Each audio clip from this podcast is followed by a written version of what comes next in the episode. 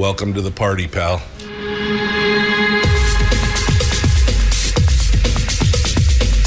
The, the Michael Dukes Show. The greed and the entitlement is astounding to me. What more could you want from a low budget radio program? This is a dumpster fire. That was just BS. It is time to get a new perspective.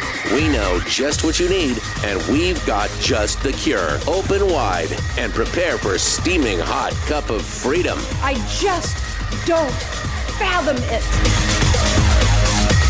The Michael Dukes Show, streaming live across the world. Across the world on the internet at michaeldukeshow.com and across the state of Alaska on this your favorite radio station and or FM translator. It is the Michael Duke Show. Hello, hello, and good morning to you. It is uh, Thursday, and uh, we are ready to go. oh man, I woke up this morning um, in a mood. I woke up in a mood this morning. Uh, I'm uh, just kind of, I don't know. I'm slightly. Uh, I woke up a little agitated and uh, a little grumpy, and I uh, then looked at all the headlines, and I've got grumpier, and so I'm trying to figure out how to.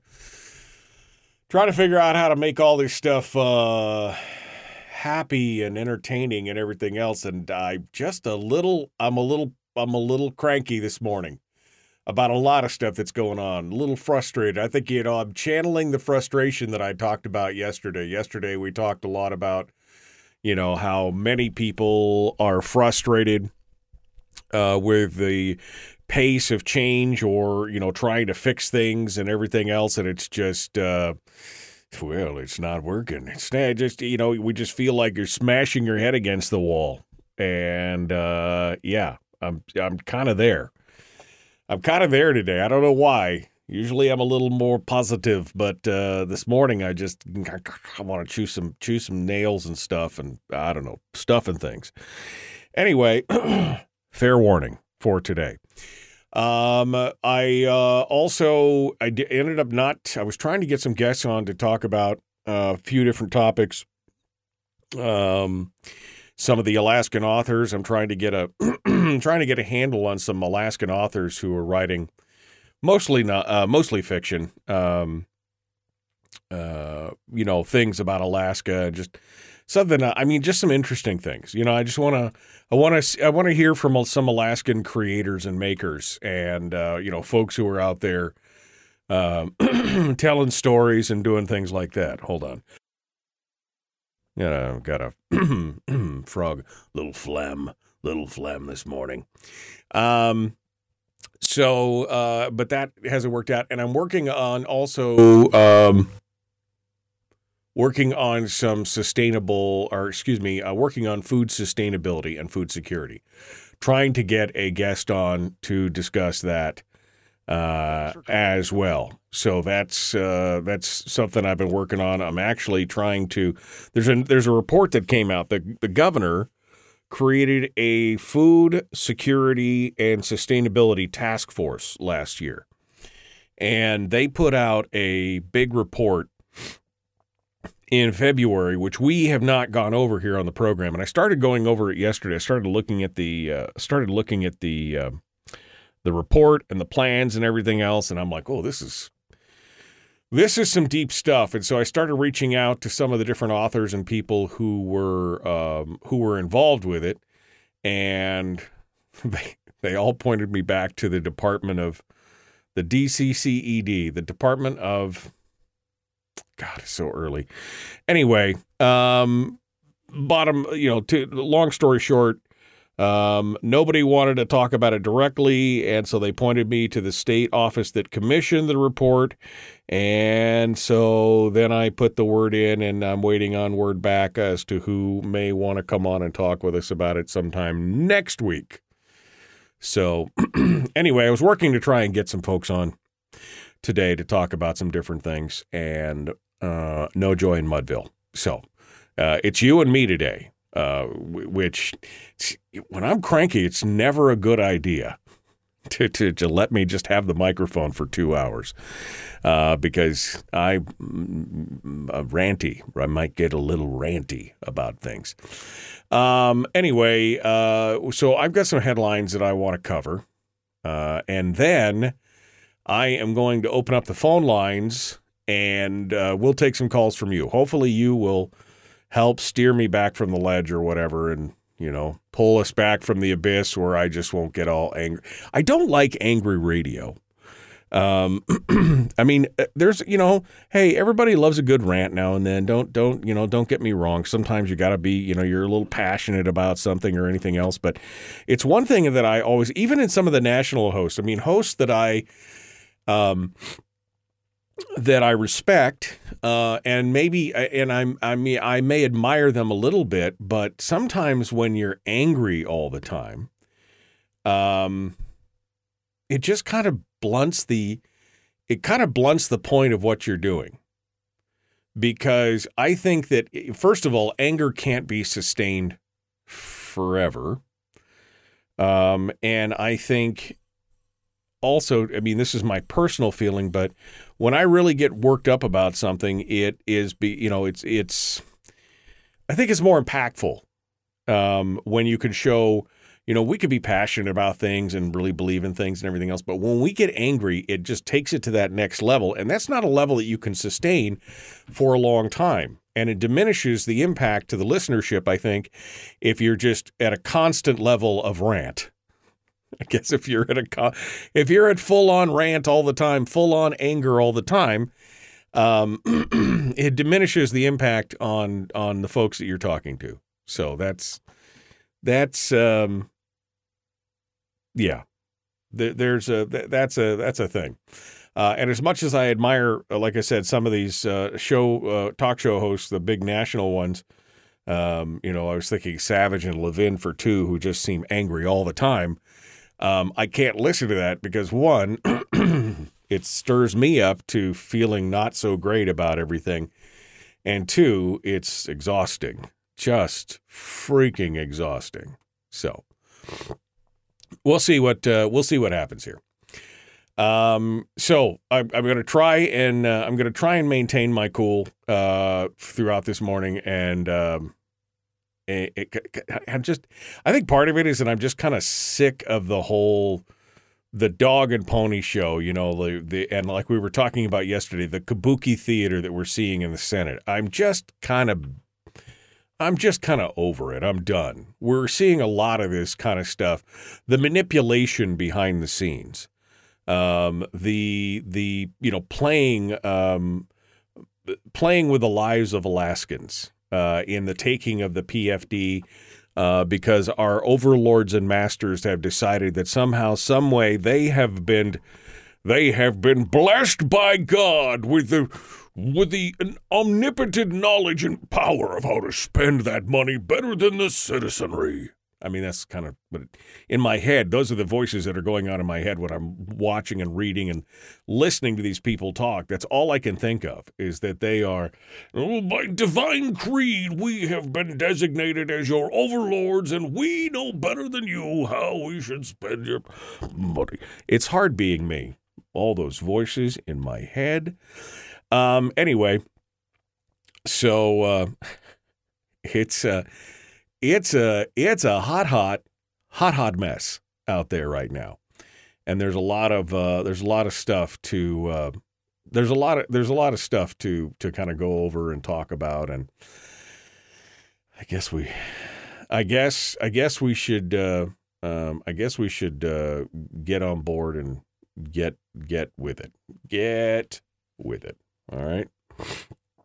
So, um, where do we start? Um, all right, let's uh, let's let's start over here with the uh, Alaska Pension Fund, and I want I'm going to give some credit to um, to one of the people that I normally chastise and lambast at every opportunity.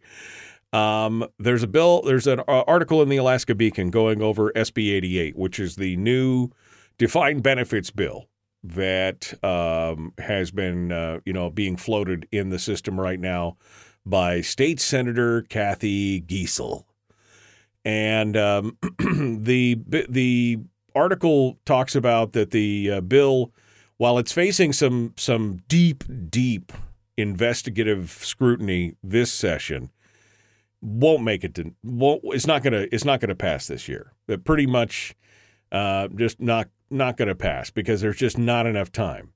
Um, they said uh, the bipartisan Senate majority said at the beginning of this session that it was one of their two priorities. Right? They wanted the they wanted the uh, uh, BSA increase, and they wanted a defined benefit. Those are like their two big things. Well, they only got one of the two because there's only two weeks left in the session, and now they're finally hearing the bill in Senate Finance. Gary Stevens, the Senate president, said the pension bill is now expected to become law no sooner than next year. And uh, it may not even become law next year. There's just no guarantee that this thing is going to have the horsepower to pass, especially when you've got one of the old guard members in there, Senator Bert Stedman. Yeah, you remember you you remember Senator Bert, right? That was just BS. Yeah, that guy. Uh, anyway, he said, and I'm quoting now from the story uh, some of us haven't concluded that a complete change to the retirement system is the solution. Uh, this is, uh, said Senator Bert Stedman, one of the majority's leading skeptics. I mean, I think it's it's interesting to see that Stedman at least understands the dangers of opening up the uh, retirement system. And and you know James Brooks has been doing some good writing over at the Alaska Beacon. I mean I you know I've chastised him a few times, but I had always said that he is one of the better one of the better or best journalists down in Juneau. I just wish that he would I just wish that he would go a bit deeper in on the opposing sides of things. But uh, again, credit where credit's due. James Brooks at least mentions a couple of the different things. He talks about the actuarial. The one thing he doesn't talk about in here, which I find interesting, is that there's no talk of cost for what the new defined benefit bill costs. And there is no talk of the fact that we still owe almost $7 billion to the previous retirement system, that we're still in the hole from the retirement system that we stopped, what, 17, 16, 17 years ago? There's no mention of that, which, uh, again, I think if you were going to look at a bill, especially a bill that has the potential, he does mention that the um, that the Alaska Constitution, here's what he says. Several members of the committee noted that their decision has high stakes. The Alaska Constitution guarantees pension benefits pledged under law, and failing to properly analyze the legislation could leave the state stuck with a high price tag. I and that's that is one of the major dangers of this. Because once it's passed, it's done. You can't it's done. You're on the hook for whatever you just said forever. So anyway, um, this this bill goes on and on, and um, Stedman's Stedman uh, was basically constantly asking some questions about what's going on. Um, he, um, uh, Cathy Giessel, you got to love Cathy Giessel, right? Well, you don't have to love her, but Cathy Giessel uh, from Anchorage and the bill's lead sponsor pointed to a front page article from the Anchorage Daily News when talking about the need for the proposal. Oh, the news is reporting about it, so we must absolutely have to have it. She was talking about the office. There was a story about the Office of Public Advocacy no longer being able to provide guardians for disabled and handicapped Alaskans. I mean, it. it anyway, I, I'm. Um, Anyway, Bert Stedman was asking a lot of pointed questions. At times during Tuesday's hearing, Stedman interrupted testimony with pointed questions about facts, figures, and how the bill would function. Which, yes, yes, absolutely. You need no discussion in here, no topic talking in here about uh, some of the stuff from the folks from Reason Magazine when they came in and testified against this and everything. Stedman's questioning call uh, caused uh, Sen- Senator uh, Donnie Olson uh, from Golovin and the meeting's chairman to note that the meeting was getting kind of prickly. the pointed questions to the sponsor and others, making the meeting kind of prickly. It should be prickly. You should be asking those hard questions. Uh, for the love of God, people, you should be asking those hard questions. Of that, there is no doubt. All right. Still got a couple more stories to go over. And then we'll open up the phone lines at some point here, so stay tuned for that. It's uh it's it's moody. It's moody Thursday. Moody. We're gonna be back. The Michael Duke Show. Common sense, liberty based, free thinking radio.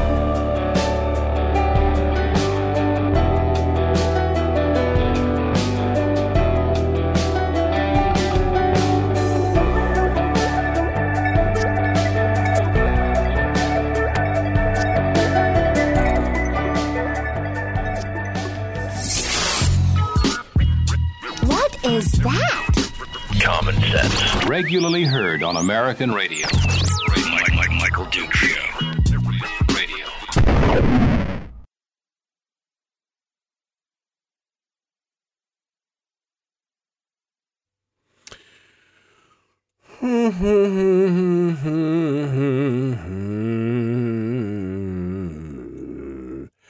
Hi. How are you? no one loves the weasel. The weasel.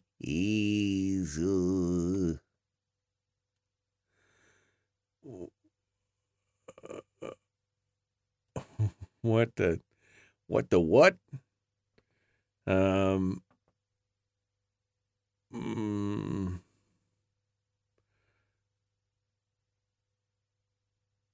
I'm sorry. Somebody just said Jen Robbins' page has got a full um um uh, I, I'm just I'm trying to think this whole bill which I haven't this is my next story. Um this is our next story. I'm just looking at um uh which is about the passage of this the uh, uh HB 61. Um uh, could either protect our rights or harm our liberties. Um, the proposal to prevent gun stores from being shut down actually does the opposite. The legislation would give the government power to shut down stores along with other stores and businesses. Um, um, uh, all commerce relating to firearms. This is unacceptable. Blah blah blah blah. Okay, I'm just looking through this. Um, um, now's the time to let your voice be heard. Please send us money. Okay, I'm sorry. I was just going through this whole thing. Um, wow. Okay. I'm yeah, I'm just trying to figure out what uh what the story is here. David Eastman voted no on a Second Amendment bill. He's just convinced that it's uh, he's convinced that it's actually actually the opposite of what was written in the bill. But you know.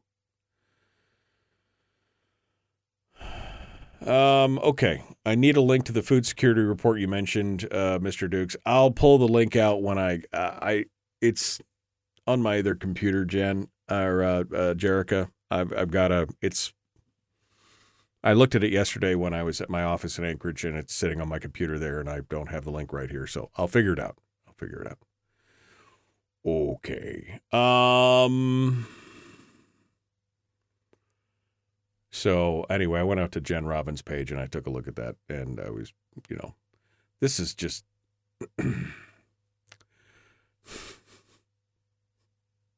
my god i need a drink it's 6.25 in the morning and i'm i'm just the agitation is so high right now um but i'll get you that link jerica here in the next couple days okay um uh, I think we're all feeling disgusted, disappointed, and angry about the session.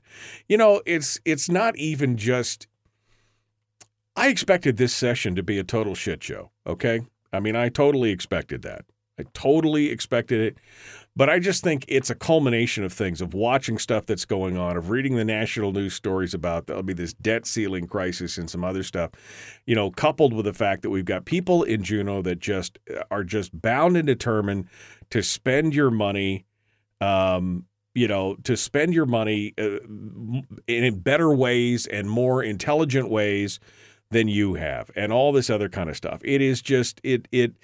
Yes, I'm disappointed angry, disgusted. I feel all those things, but at the same time, I'm just you know, it makes me want to it makes me want to go live in a cabin in the woods somewhere, you know, pull the road in after me so that nobody can come up and find me.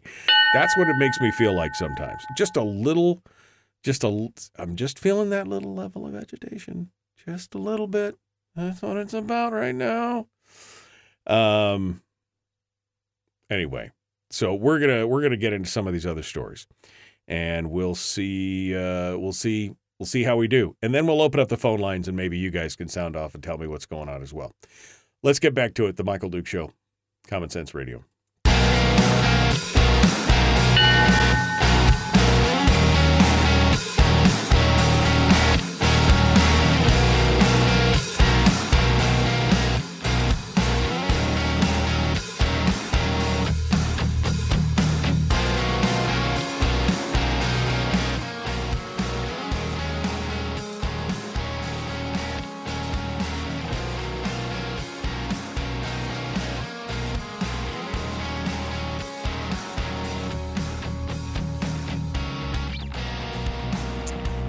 Okay.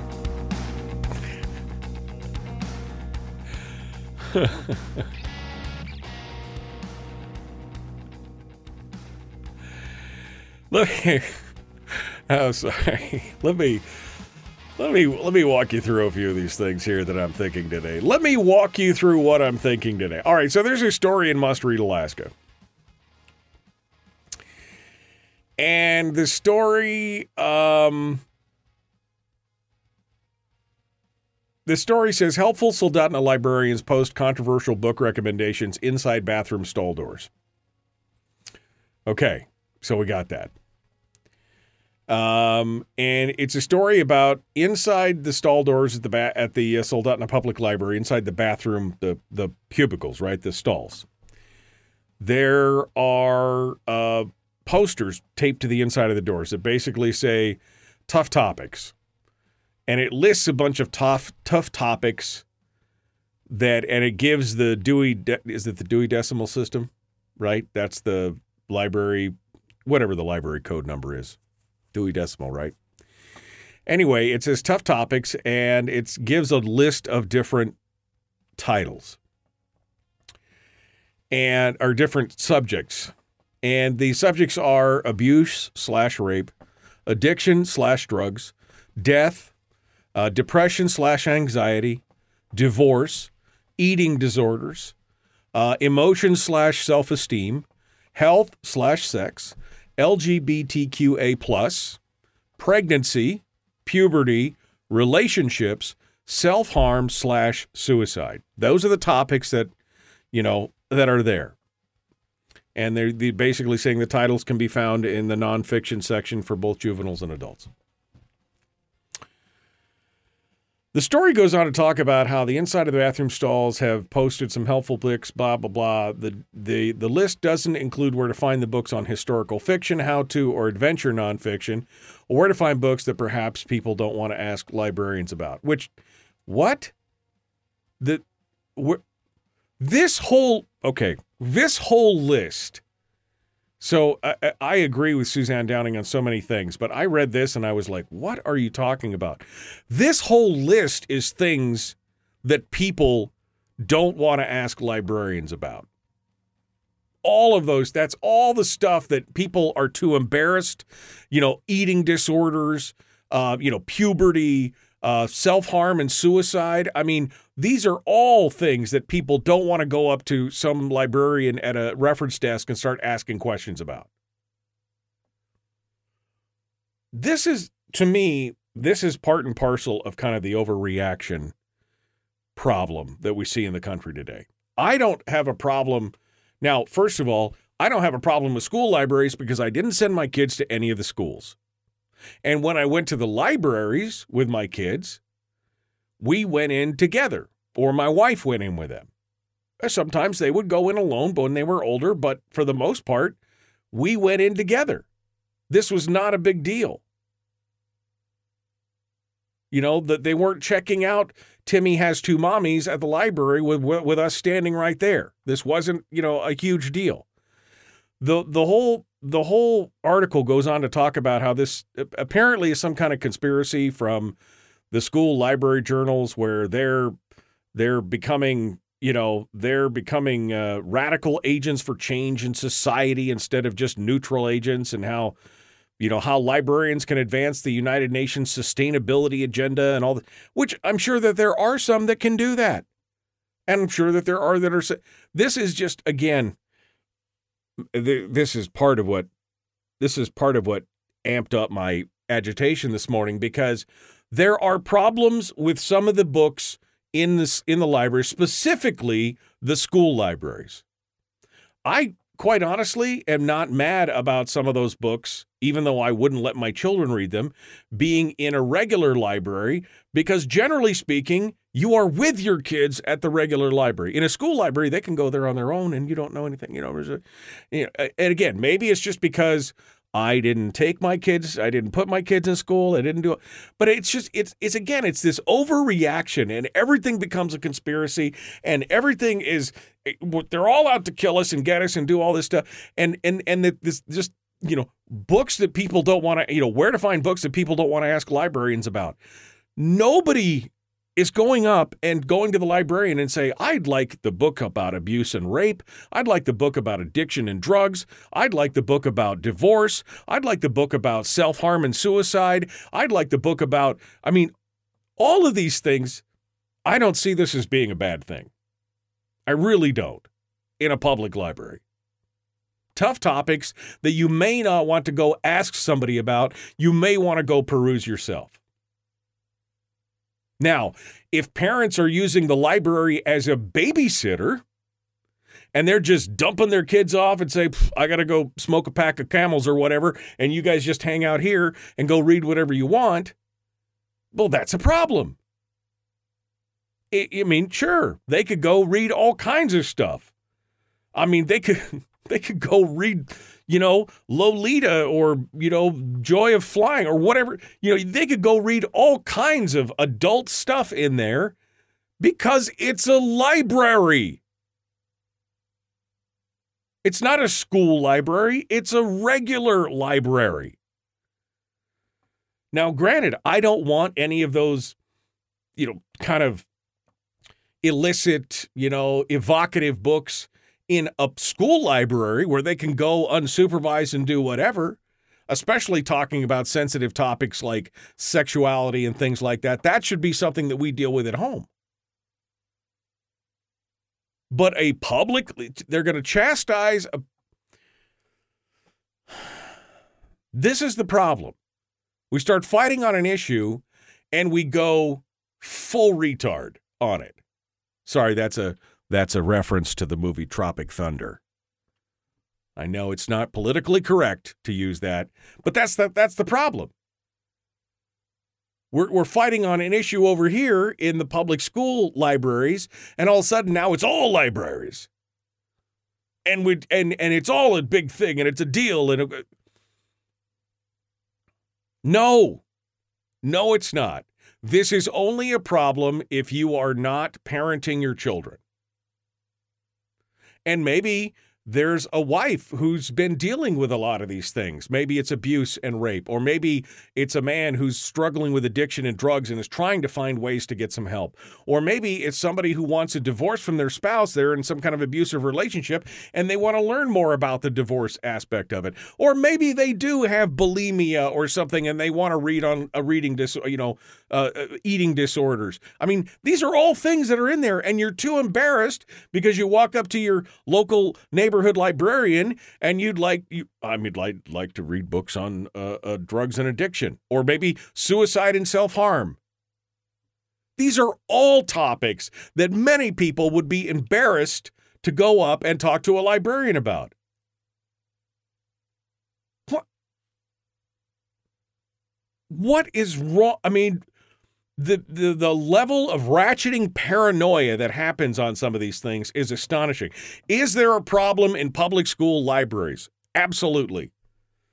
And I would not want my children reading some of the books that they're talking about because I've read I cannot read the text of some of the books that are in the school libraries on the radio because the FCC would come down and slap the stations with a fine. Right? That's not a I mean that's that's obviously not a good thing. But we're talking about a public library. This to me is much ado about nothing, and we're wasting our effort and wasting, you know, outrage on this kind of stuff. But that's the thing. We almost love to be outraged. I mean, I was talking about Levin and Savage and some of these other guys who are just are outraged every day at every minute of every. We used to joke uh, when I worked at this uh, at another station in uh, in Anchorage um, uh, when I did my talk radio show there uh, in the mornings. Um, I we used to joke uh, with with the general manager. He and I were sitting there, and we would listen because Mark Levin played on our stations, and we used to joke about. I would bring out our phones and we'd set the timers, and it would start the Mark Levin show, and we'd be like, we'd we'd take bets on how long it would take for him to start screaming. Minute ninety, you know, minute nineteen seconds. Uh, two minutes. Uh, minute. Usually within three minutes, Mark Levin would get a good head of steam up and start screaming. We're wasting our outrage on things that I it's not that it's not important to pay attention to what's going on, but this is a public library. There will be plenty of books that you don't agree with in a public library. But it's supposed to be a marketplace of ideas. You're supposed to be able to, and if you just throw your kids into the public library and drive away, yeah, they may read something that you don't agree with. That, but that's on you. At the school library, that's a whole different thing. They can go in there on their own. So I saw this story and I'm just like, yeah, this, I mean, I don't see this being a big deal until I started to read down into it. And it's some kind of radical conspiracy to get all this stuff. No. No, it's not. Yes, there may be teachers out there, or excuse me, librarians out there who are, you know, social warriors. There may be ones out there who want to put you know, diversity, sustainability, economic, social justice, whatever. I'm sure there's those people in every, and probably more so in, you know, kind of the librarian world than any than than the average slice of Americana. But there are plenty of librarians who are not. My aunt was a librarian for years. Plenty of librarians who are not. And I just I just get tired of people stretching uh, outrage over one subject and blurring the lines into other or expanding it beyond where it really needs to go. Stop diffusing the the the focus of what we're talking about here. Now maybe I'm wrong because I took an interest in my kids and was with them everywhere and we always did things together. Maybe I'm wrong because my whole viewpoint is colored by that. And I didn't send them to public school. Maybe my viewpoint's all for you. But you know what? For me, I'm right. For my kids, I'm right. If you're going to do something different, maybe this is a problem. If you're just going to park them at the public library, maybe that's a problem. I'll be honest with you. I was a, when I was a kid, I would go to the public library sometimes after school and wait for my mom because she had other things going on and everything like that. I read all kinds of books. I read all kinds of books. Uh, I mean, probably some that I shouldn't have, but it. I mean, it didn't hurt me. I mean, it wasn't. I'm not talking about. Anyway, I mean, I read all kinds of you know adult fiction and histories and and uh, I mean just all kinds of stuff. Anyway, I'm I'm. This is just irritating to me. This whole thing. We've got we went too far into full retard. I mean, it's just it's just astonishing. These are topics that people would be very embarrassed to talk about if it's going on in their lives. I think this is a great idea. I really do. Because people who are subject to abuse or rape or addicted to drugs or depressed or anxious or trying to get a divorce or trying to find out about divorce because something's going on or have an eating disorder or have self-esteem issues or you know maybe even going through pregnancy or, or thinking about self-harm or suicide if you can give them a cheat sheet as to where to go and look it up for themselves so be it. All right I'm wow, I'm trying to trying to tone it down. We're to be back. The Michael Duke show, common sense, liberty-based, free thinking radio. We'll return with more here in just a moment. And uh, maybe we'll well, we'll open the phone lines here soon. Back with more right after this.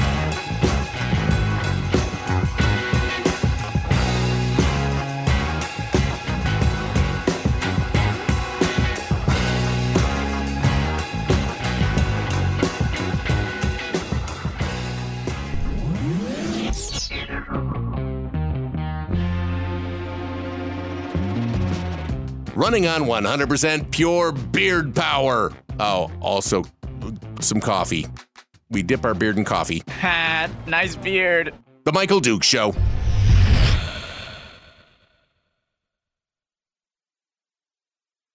Okay, that entire time I was not looking at the chat room because I just wasn't looking at the chat room. Where am I? Let me see. Don't go full Les Grossman. Um, I'm sorry, I'm scrolling backwards here. Okay. Um,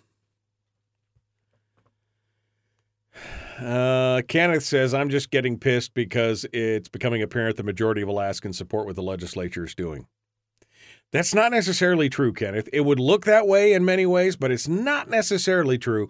But you're right. I got a little mad after the whole pink tinkle thing because it became more and more, you know, that are that are uh, it's becoming more and more apparent that we're not a red state like we thought we were, like many of us thought we were. Okay. Uh, Jerica says most books about death are actually really good books. I read one in middle school that really helped me cope with losing my brother. Oh, I'm so sorry, Jerica. But yeah, there's books on all kinds of stuff. Um, uh, um, okay.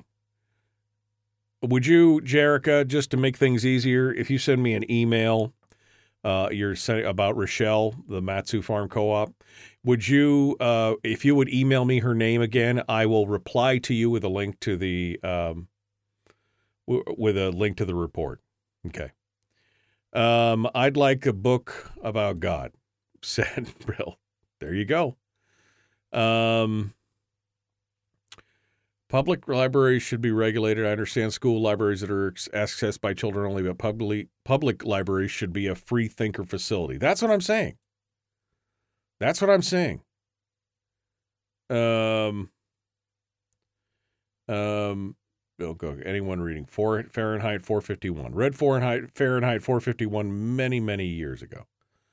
Um, many of the problems we're facing are a result of lack of parenting and too many parents allowing activists pretending to be school officials and teachers. Yes, yes, I agree. Um, uh, I don't care what's in the public libraries. I do care that there are books in schools about rape, incest, promoting transgender, how to perform the acts. That's what I'm saying. I'm saying that the school libraries are something that I'm concerned about. The regular public libraries, I'm not concerned about. I'm not concerned about that. Um, um, I'm sorry. Uh, I'm going through here. Deep breath. Um, pretty much the best. Jeannie's telling me to take a deep breath. Um, you're not wrong at all. It's ridiculous to leave your kids in the hands of crazies not being active in their school or community, then get mad at the stupidity going on. Yeah, Greg says, I see this list as a good idea, the list in the bathroom idea. Yes. I mean, again, I don't see it just became, again, this full on, oh, you can't, it's outrage for outrage's sake. It's just crazy. Um, I'm just looking for the book to serve man. It's hard to find. Uh, um, oh man, Uh, leaving your kids in public school is like marinating a good ribeye steak in dog piss and then acting surprised that it doesn't taste like mesquite once you cooked it. Stephen Shock says, I agree, Mike. It's the public library. It's a whole different story than in a school library. Yes, I mean, that's what I'm saying.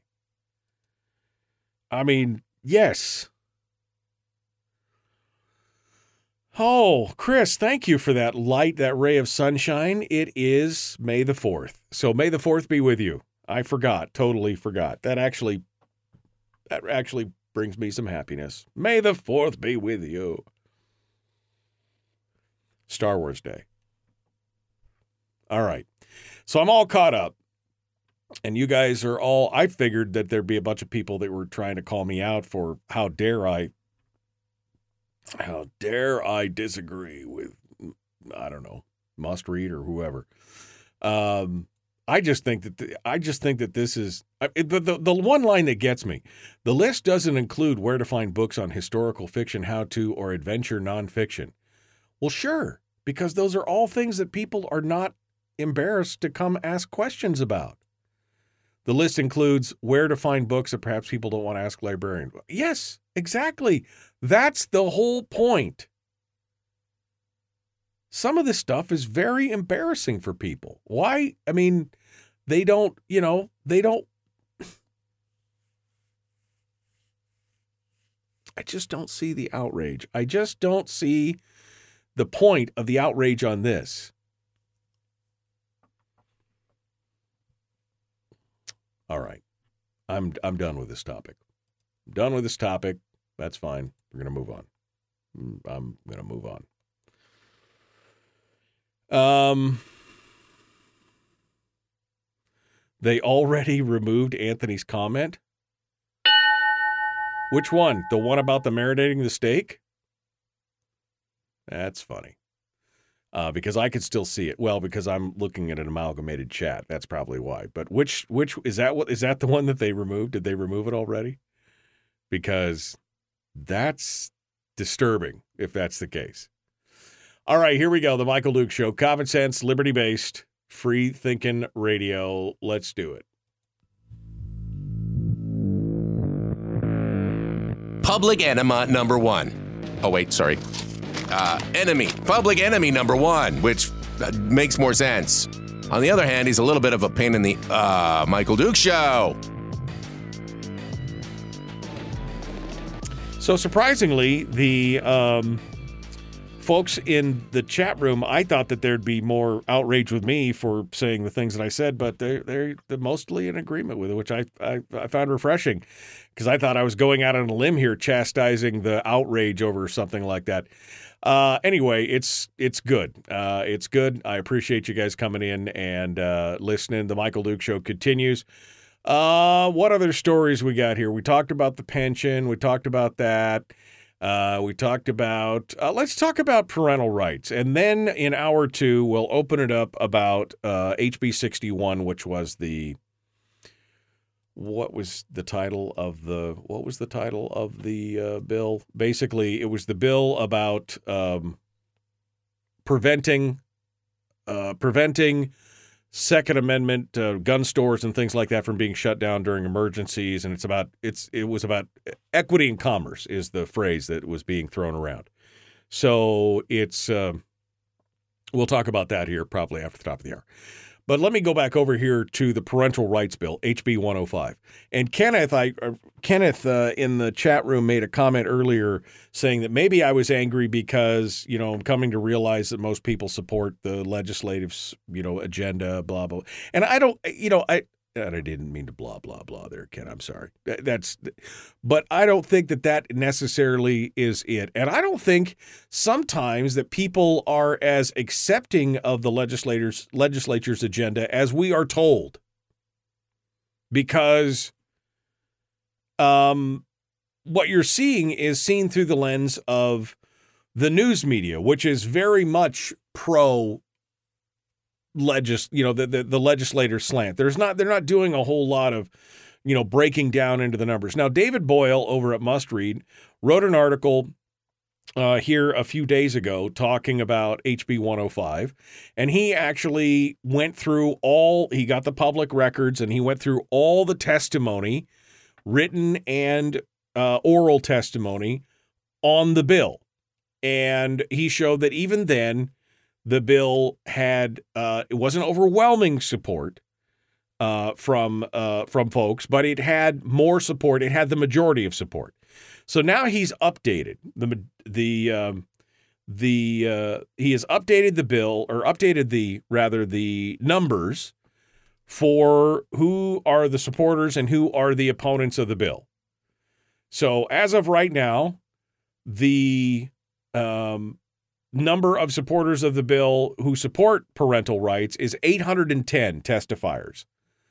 The opposing side is 573. So we've got a, you know, 250 new people who are more in support of it than against it. So about a, you know, it's about 50% more support it than than are against it. Uh, 30% more, I guess. Um, so that's that's great.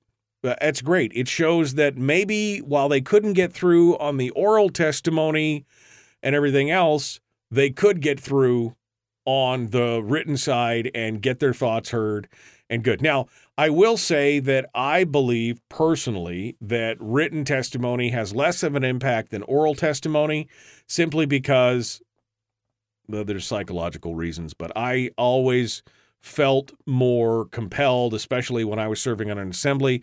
I was more compelled by people who came in. Now, it was easier for people to come in to, for example, when I worked on the assembly, to come in and see us there directly. Now, going to Juneau, getting through on the phone lines, that's a Russian roulette. I mean, you may or may not get on, you may spend hours, you may not be able.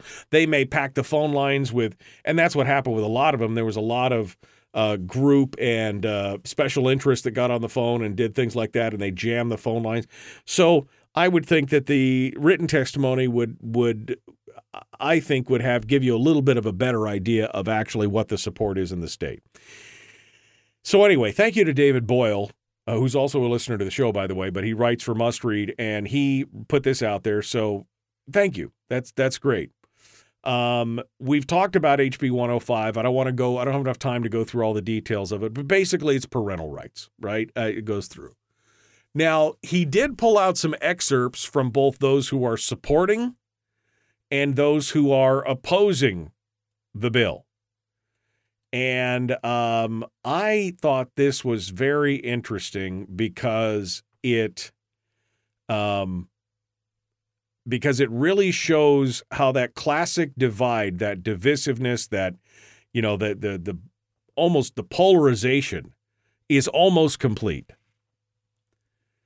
Um, so here is uh, uh, here are some of the things that people said in support of the parental education bill. These are quotes. I have a tremendous concern and fear for my son and his education process. The system is making a choice to sever the relationship between educator and parent. I am my son's mother, no one else. I, not wrong. To pose that school is more safe than my home is similarly untrue and offensive. I love my children more than you do. Full stop. Again, no. That's exactly what's the setting up here. As an educator, I'm embarrassed by some of the testimonies of teachers I have heard. As a parent, I am mortified that these educators believe my parental abilities are not adequate to teach my own children values, morals, and character. So those are people who are in support of HB 105. Then we swing over onto the opposite side of the fence. And I, this gives you a look into the mindset of people who are opposed to you. This is why you should be reading from all sides, folks. This is why you should be reading from all sides of the fence, even news media outlets and things that you disagree with, because it gives you insight into what they're thinking. Here's a snapshot into the mind of madness. You ready? Parents have the right to education of their children, but that does not but that does not trump the rights of the children themselves. Um yes, Yes, it does. My children are not full grown adults. They do not have the rights of full adults because they do not have the life experience to be able to make proper decisions as full adults. Should we just let them smoke and drive when they're eight years old? Parents may want to limit and control the information that is available to their children, but this is not always in their best interest. Um, I can't even comment on that one. HB 105 would empower bigoted, uninformed parents to litigate against schools and school districts simply for doing what's best for their students. So, so we're bigots and we're stupid. That's what they bigoted, uninformed parents simply for doing what's best for their students. You mean my children. Simply for doing what's best for might, even though you disagree. What? Oh my God, if you do not pull your kids out of school right now after hearing that comment alone, you you are willing to sacrifice your children on the altar of expediency and ease and career and whatever. Just quit telling me that you care about your kids if you're going to leave them in when there are people like that in there saying, well, you know, just empowered, you're bigoted, you're stupid, and you're, you know, we're simply doing what's best for their students, meaning our students, meaning your kids. You are intentionally letting parents supersede their own children's agency and identity to an attempt to provide parental rights.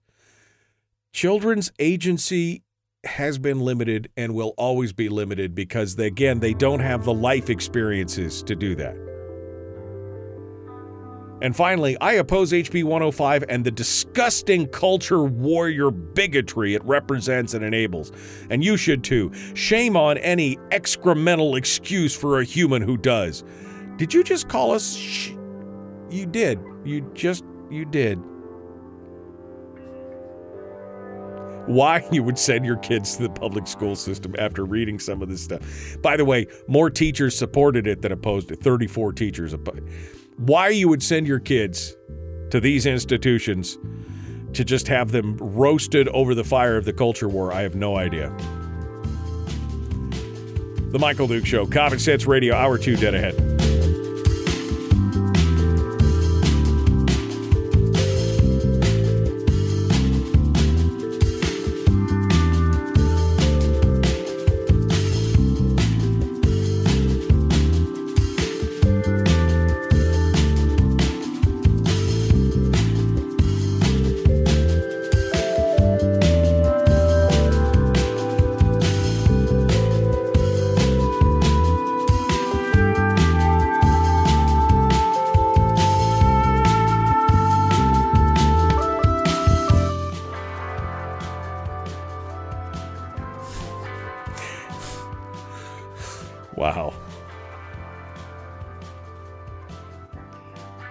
Can you see how this didn't help my frame of mind this morning as I got up already agitated and then I read all that stuff?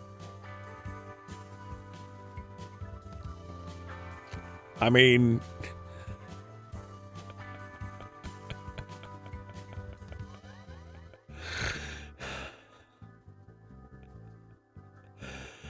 I mean, um,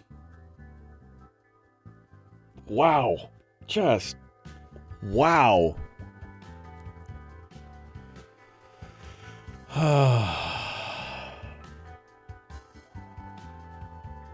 right, I'm I'm scrolling backwards here. People are just looking for things to feign outrage over. I think I think you're right about that, Richard. I think that there are some people that just that that they become, you know, that that's become their religion or their exercise. They just want to be outraged about something on both sides of the aisle. This is not strictly you know, progressives being outraged about, you know, lack of diversity or I mean, this is a prime example of being outraged over something that I think is a good idea and it really has nothing to do with the original intent. Jerica says just because someone is embarrassed doesn't mean they shouldn't have access to materials that help them learn about it. Absolutely. Tomorrow's Cinco de Mayo. Yes, it is. Um, I'm outraged at everything, says Jim. Yes. Yes. If you've ever been to Cinco de Mayo in Mexico, you will be surely disappointed. Yeah, because it's an American holiday. It's not really a Mexican holiday. Um, anyone ever read and understand the amendment about free expression? Lots of things are out there that I don't agree with, but I'm one of many, many ideas. I'm one of many, and many ideas are much better than mine. Absolutely. That's, again, the answer to speech that you don't agree with is more speech. You should not be curtailing speech. Now, in the case of the schools and the school libraries and stuff like that, that's a parental issue, and you can expose them to those, you know, alternate ideas or ideas that are in opposition to your own at your own pace because they are kids and they're there's a point.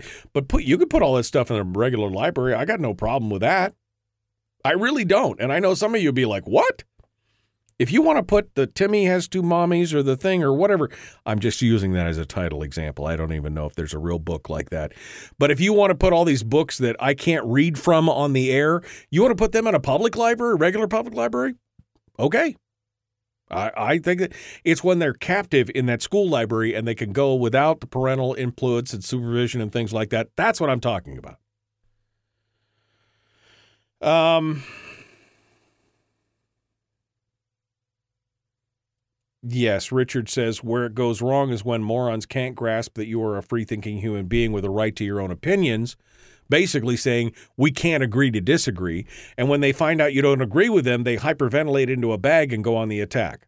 That's the problem. We've lost the ability for rational, reasonable discourse in this country. Discourse, discussion, things where we can debate and argue back and forth while still being cordial, while still not wanting. I mean, again, you're right. People say, "Oh, I want to burn your house down." I mean, I've had death threats on this show. Okay, from uh, from espousing an opinion, and then people sending me messages like, "Well, I'm I'm hoping that your family's all going to die because of the things you said." Wh- who does that?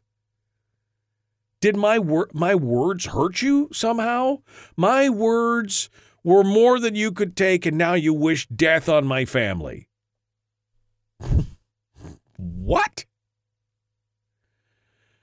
Um. Uh, debate in high school taught me to look at issues from the other side before forming an educated opinion to argue. I, I would say same thing. I took debate. I took debate and forensics. They called it uh, public speaking, uh, humorous interpretation. I did all that kind of stuff. Um, wait, uh, wait. Parents must control the timeliness of education principles. Maturity is a thing. Yes. Uh, bigoted and uninformed, says David. Yeah, we're basically bigoted and stupid. We're bigots and we're stupid. And we're human excrement because we supported it. That was the other thing.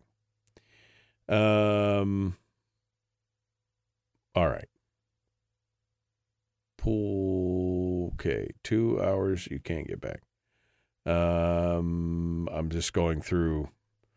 Put an end to this nonsense and pull your kids out of these cesspools. Those wackadoodles are supposed to be there to teach the children fundamentals like reading, writing, math, science, and life skills. They've lost focus. Oh, it's all, again, it's all become a social experiment. That's the thing. Yep.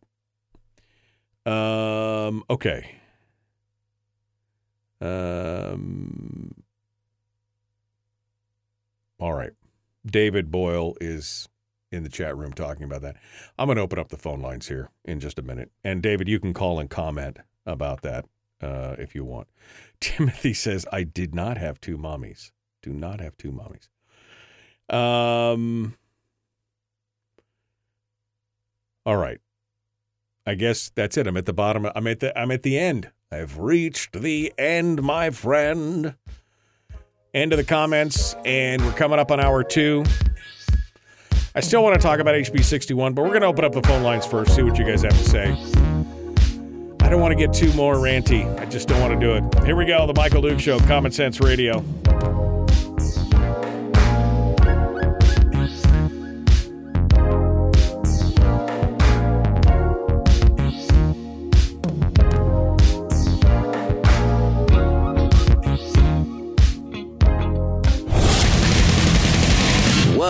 Hey, put that thing back in its holster. We haven't gone anywhere. I don't understand. Check out the Michael Dukes MichaelDukesShow.com for information on how to get access to the podcast. Welcome to the party, pal.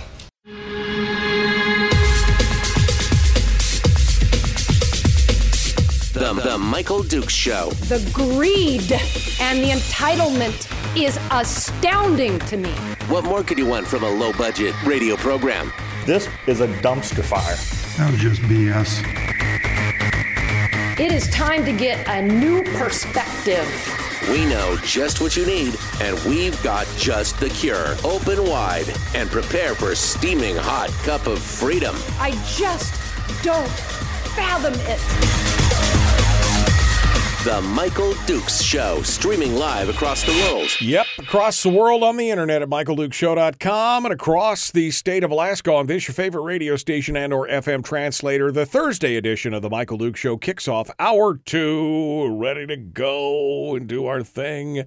I'm in a mood today. Again, fair warning if you're just joining us, I was um, a little grumpy today and I've tried to contain it as much as I could, but there's a lot of stupidity going on out there and I'm calling out the stupidity today. That's just that's kind of what I'm doing.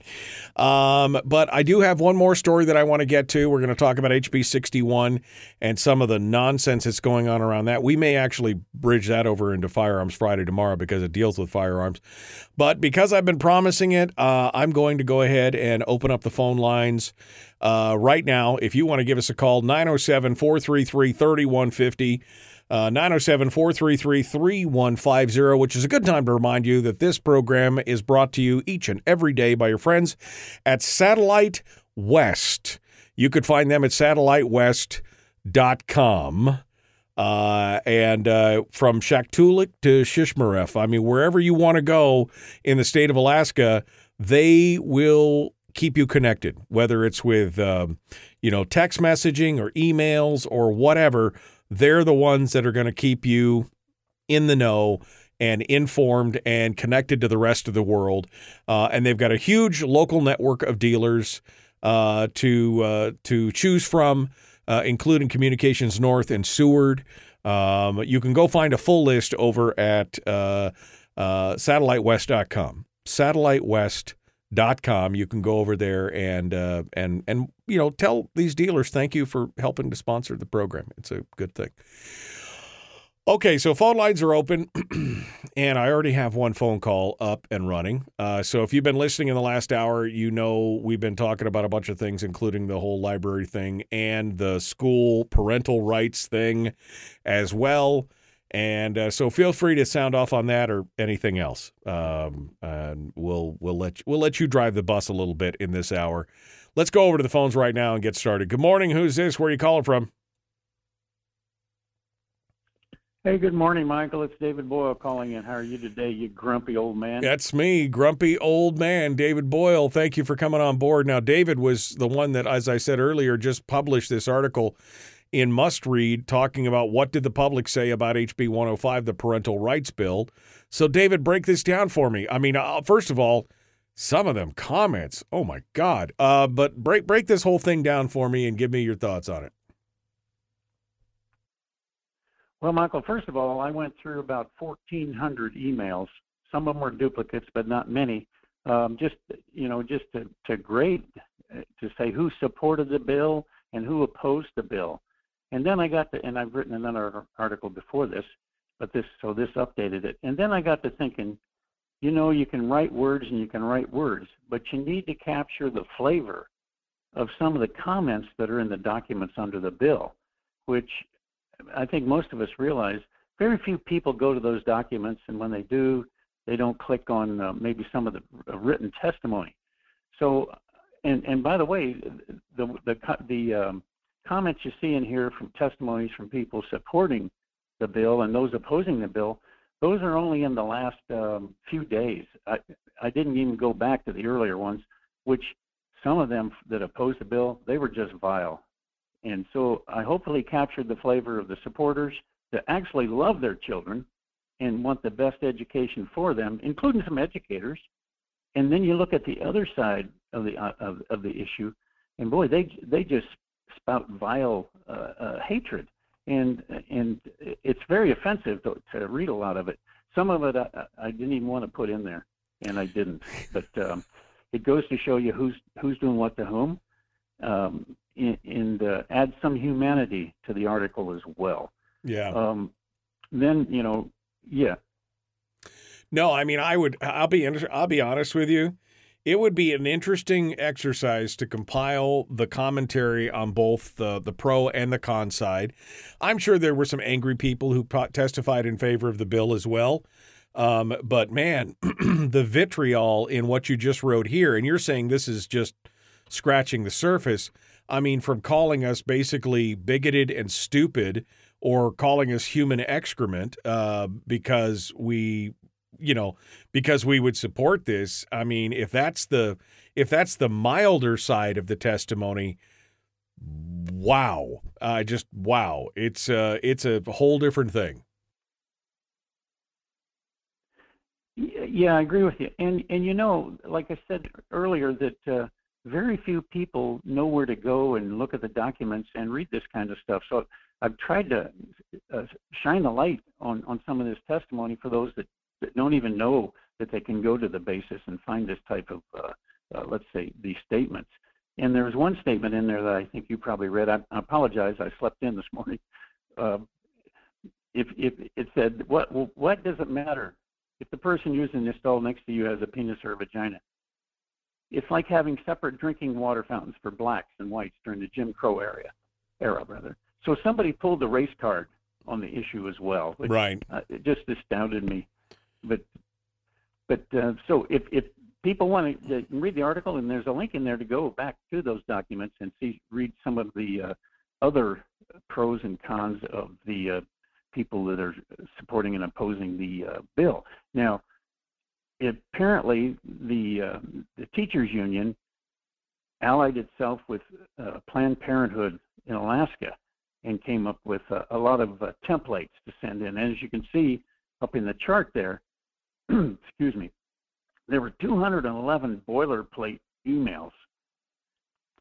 My way of thinking about boilerplate emails, the people didn't even read the bill. They just signed their name to a boilerplate email and sent it in. And that was well over 200 of those. So, you know, the, the final score is unbelievable. So it's about 810 for to 362 opposed to the bill, which you will not see in the mainstream media in Alaska. They're actually saying that, you know, more people are opposed to this bill and, and than support it. Right. th- that's not the case. but even if you include the even if you include the boilerplate letters the people who support it are still ahead Uh, considerably, 800 to about 600. Yes, considerably ahead. Now, I called in to testify uh, whenever the bill first was heard, and uh, I waited online for three hours and 45 minutes, and they finally got to me. And uh, for my two minutes, what I call freedom.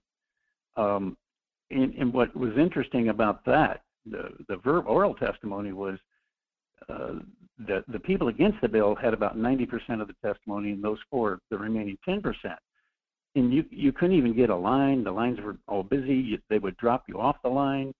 Um, so I think something something was uh, crooked. Something was going on there about the phone lines. Maybe they know how to uh, manipulate the phone, phone line phone lines and clog them up.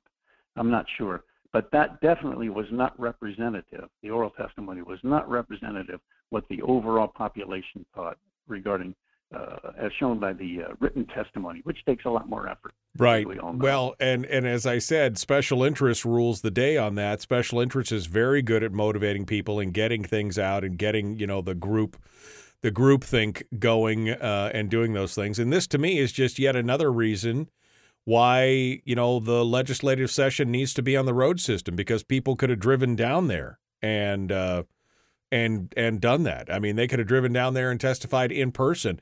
That would have been much more impactful. Uh, but unfortunately, only the special interest can actually get into the room, and then of course you're stuck with a phone system. It's a it's a tough it's a it's a tough situation. But again, to me, reason number 412 why we should have the legislative system on the legislative session rather on the road system.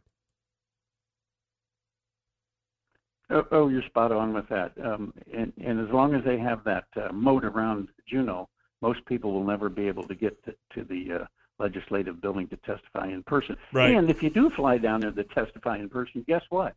They'll cancel the meeting. So you have to stay another night.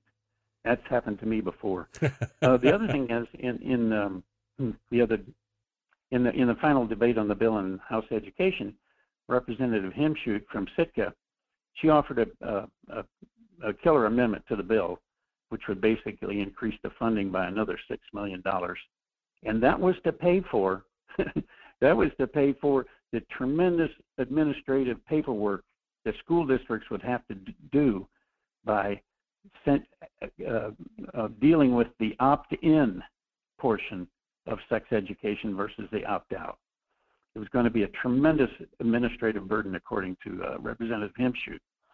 And um, to me, that was probably, I think that'll be, well, it's going to have to be pulled out eventually as it goes through judiciary and uh, yeah, well, that's maybe even that's finance, the, although it's not even scheduled to go to finance. Yeah, I mean that's the poison pill, right? I mean that's the poison pill that you know now people can hang their hats on. Oh, this would increase education. We can't, although they're screaming for education funding increases, so maybe. But yeah, how dare you want to care about your children? And can't you see how much this is going to cost if you do this? Uh, meanwhile, how many administrators? How many administrators do we have per teacher in these schools? I mean, come on, this is uh, it's ridiculous. And, and then Representative McCormick from Bethel, the Democrat from Bethel, um, by the way, he prides himself on being the first Gen Zer in the Alaska legislature, which is quite an accomplishment. He ran unopposed, unfortunately. Um, he he was he was oh he was angry. You could hear it in his voice, and that's hard to capture in writing, of course. But um, he said he staunchly opposed the bill, and implied that this will lead to more suicides by by uh, students. Um, but the other good part was Mike Prax. He actually said what I think a lot of the people around the table and listening were thinking.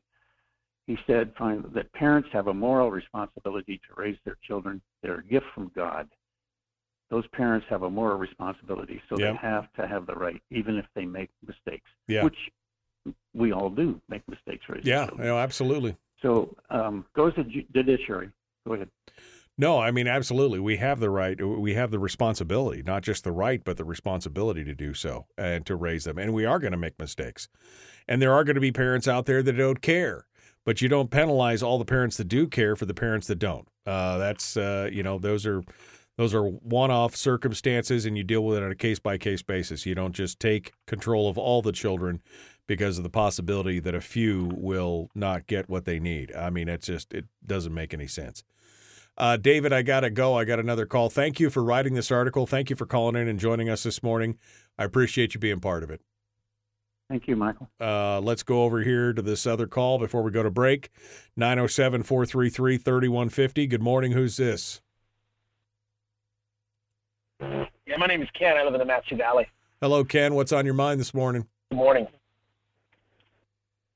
You know, uh, I tried to call into your show yesterday, but the phone, something was wrong with the phone system, or you weren't taking calls, one of the two. I actually want to just make a comment on something that was said yesterday uh, that relates. You had two great guests on there. I love Mike Showers. I'm in his district. And you guys, for a minute, were talking about deferred maintenance. You know, it's almost like uh, I, I spend all day long listening to Senate hearings and House hearings, literally all day long. That's what I do. I listen to them right from the horse's mouth because I want to hear what these people are saying. You know, and these carbon credits have just been a nightmare. We already have. You guys brought up such great points yesterday. Man, if, you if everybody listening didn't hear that show, you need to go back and listen to that one from yesterday. The the deferred maintenance of ten billion dollars. And this huge why is Alaska always such a place where we have big boondoggle ideas at the cost of the taxpayer? It amazes me. And then we run around the state talking about how we can't pay a dividend we can't afford all this stuff. We got bigger government all the time. Last year alone, they put 16 billion in savings and ran around and told everyone they couldn't pay the dividend. It's amazing. The deferred maintenance thing is a big deal because they're currently trying to set up carbon credits in this state, House Bill 49, House Bill 50, and that's a big deal because it's going to hamper oil production, not increase it. It's going to drive the cost of oil up, which is pretty much the golden goose here because that's our export, which is energy and minerals. We don't have bananas and coffee here. uh, to to export to the world, and they want to hamper the production of that stuff. How does that refer? How does that get back to deferred maintenance? Because all this carbon credit junk is hinged on the 45Q tax credit staying uh, viable. But if we have regime change, which is a federal tax credit, if we have regime change in Washington, maybe Trump gets back in office, maybe DeSantis wins, and they realize because the 45Q tax credit from the government itself says it has a 90% fraud rate, if they kill that program, there's a bunch of more infrastructure we built on top of the existing $10 billion that we now have to maintain as the taxpayer. We want to build a gas line, which is awesome. I'm totally for the gas line. That'd be great. But why are we building a gas line to sell to Japan that won't be done till 2030? And Japan said by 2035 they're not going to use liquefied natural gas anymore. It, it's an, it's almost as if no one's paying attention up there. You know, Ken, I just I just got to ask: are you, are you trying to troll me? You know that deferred maintenance is like one of my hot button, blow my eyes out of my skull issues, uh, because I just find it so offensive. I'm, I I'm not trying to troll you. no, no, I know you're not. It, it's but you're right. Me too. Yeah, you're right. I mean, No, I, me I- too. I look at this and I find this to be a deferred maintenance is one of the most offensive things that governments do, uh, because you built this, you built all this infrastructure, you promised the people that they needed the infrastructure and that you would take care of it, and then you abdicated your responsibility and used the monies that you were supposed to use to upkeep and maintain these facilities, and you used it for some other pet project, and then you come back later and go, oh, hat in hand, and usually it is in some form of a bond or something to do stuff that should have already been done. And and and you it just gets away from you. It's a money ball that gets away from you. I mean the fairbanks north star borough has a quarter of a billion dollars in deferred maintenance. Quarter of a billion dollars for a population of 90,000 or Yep. less. The state of alaska with only 700,000 people 10 billion dollars in deferred maintenance. And uh, that's monies that have to be spent folks. That's money that has to be found. That's facilities that have to be maintained. And that is outrageous. Can't hold the line for a second. Folks we're up against the break we got more coming up we got a couple more lines on hold we'll be back with more of the michael duke show common sense liberty based free thinking radio Streaming live every weekday morning on Facebook Live and MichaelDukesShow.com. Uh, let me go back to Ken real quick. Ken, I'm going to let you finish your thought there. We were up against a break. I had to go. So let me let you finish your thought before I let you go. No. Yeah, here, here's the bottom line. The bottom line is I, I hope everybody understands how bad carbon credits are. The rest of the world that has tried this, it has obliterated their economy. Gas and fuel, electricity have all doubled and tripled. That's not a, that's not uh, false data. You can look that up. These these ESG, environmental, social, and governance principles, are highly destructive to our economy here, especially since we're basically an oil province. And look, my goal for Alaska has always been the same when it comes to politics. I'd like to stop being a federal enclave. I'd like to be an independent, emancipated state that can learn to stand on its own two feet. And and I'm not against green energy. I, I'm against green energy at the cost of the taxpayer. And this is clearly one of those ideas where they're they're shifting liability. These companies like Exxon and so on that want to be ESG driven, they're shifting liability over to the taxpayer because Alaska's always been typically a cheap date. And it bothers me in the face of having $10 billion of deferred maintenance, it's only going to go through the roof because I'm telling you that tax credit is going to change and it's not going to be there for very long. And all that's going to do is shift all that to the taxpayer. It really, it really frustrates me because I will pay for this twice, both with the 45Q tax money, which is printed money, that's inflated money because you have to print it or take it from some guy in Montana to pay it, or an increased cost of energy, and a lot of times both. And, and that's just unacceptable. We need legislators in Juneau. One, it should be on the road system. I totally agree with you on that. But we need legislators in Juneau that have some sort of economic background so they can literally look at this and understand this is simply not profitable. If it was, the private sector would already be doing it at their own liquidity. Thanks. Thanks, Ken. I appreciate uh, I appreciate you appreciate you coming on board, Ken. Thanks so much for being part of it today. Uh, all right, we got one other call on hold who held on now. Let's get their name and figure out who they are so that when we return to radio, we can uh, start with them. So let's go over here. Good morning. Who's this? Where are you calling from? Michael, this is Carlene in Kodiak. Okay, Carlene. About the deferred maintenance. All right. You hold the line, Carlene, and I will be right back to you. Don't go anywhere. Carlene's going to be first up in the queue. Let me go back over here um, and see a few things. Tom McKay says HB 50, 49 and 50 don't require the state to build anything. And that's, uh, I mean, I was uh, on board with what Ken was saying about the deferred maintenance and uh, I thought that was the case. Tom, thank you for clarifying that for me. Uh, it doesn't require us to build any infrastructure per se, especially the carbon offsets, because it's just forest, right? It's offset. It sets aside land that can't be developed or do things with. The sequestration uh, may require some infrastructure, but I don't think the state is going to be on the hook for some of that. Anyway, but I think Ken's points are still valid about the deferred maintenance. It is the evilest of evils. I mean, the, thing is, is that it's insidious. You don't see it. You don't think about it. You know, they, it's again this real, um, uh, this real, uh, uh, you know, a kind of innocuous term of deferred maintenance. What does it mean? most people don't understand it. I mean, and when you explain it to them, like I did yesterday, and I agree with Ken, if you didn't hear yesterday's show, you should go back and listen to it on the podcast because it was great. But if you, I explained it yesterday what deferred maintenance was specifically, and it is just, it is a, it is a bamboozling of the people, a bamboozling, and it's a misappropriation of funds, in my opinion. Um, there is a special place in hell. It's the 10th circle, not the ninth circle of hell. It's the 10th. They added one circle for the guy who thought up deferred maintenance. Uh, and they put him in a leaky building with no heat and uh, rain coming through uh, for all eternity. I hope. I I hope. that would that would be my that would be my guess. All right, we're going to jump back into it. Here we go. The Michael Duke Show, common sense, liberty based, free thinking radio. Uh, like and share, like and follow. Um, let's let's yes, reason number 501 for duct tape to keep the head from exploding on the issue of deferred maintenance. You are 100% right, Herder. 100% right. All right, here we go. Jumping back in. Uh, let's do it. The Michael Duke Show. Not your daddy. Wait, sorry. Not your daddy? Ooh, not your daddy's talk radio. Whew, I was scared for a second. Thought we were going down. Here's Michael Dukes and the show. Not your daddy, nor do I play one on TV, although I am a. Never mind. Uh, it is uh, the Michael Duke Show common sense, liberty based, free thinking radio. Daniel says in the chat room deferred maintenance equals sanctioned negligence. Yeah, that pretty much sums it up right there.